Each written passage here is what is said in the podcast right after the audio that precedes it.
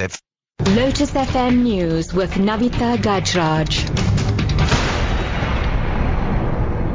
Nine o'clock, good morning. Greek Finance Minister Yanis Varoufakis, whose uh, forceful denunciations of uh, creditors alienated many of his Eurozone colleagues, has resigned. The resignation of Varoufakis comes as European leaders consider their response to Greek voters' rejection of the terms of the country's international bailout.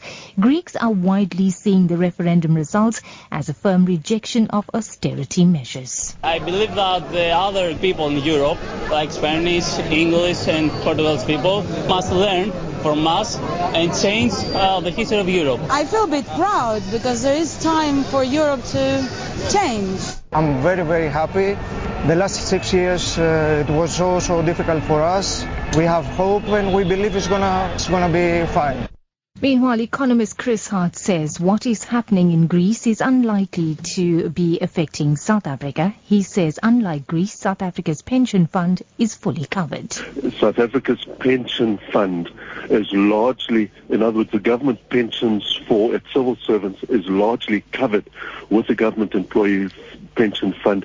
We're one of the few countries in the world that has a largely fully funded uh, pension fund. Most countries, including Greece, pay their pensions out of current income, and that's one of the huge strengths of South Africa is that we do have that provision.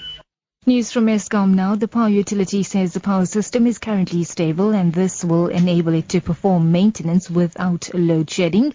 However, Eskom says its system is expected to be constrained this evening, mainly as a result of increased electricity demand. In other news now, the DA says it is writing to Transport Minister Dipuo Peters to ask her to explain allegations that the Passenger Rail Agency of South Africa, PRASA, has imported diesel locomotives which are not suitable for the country's conditions.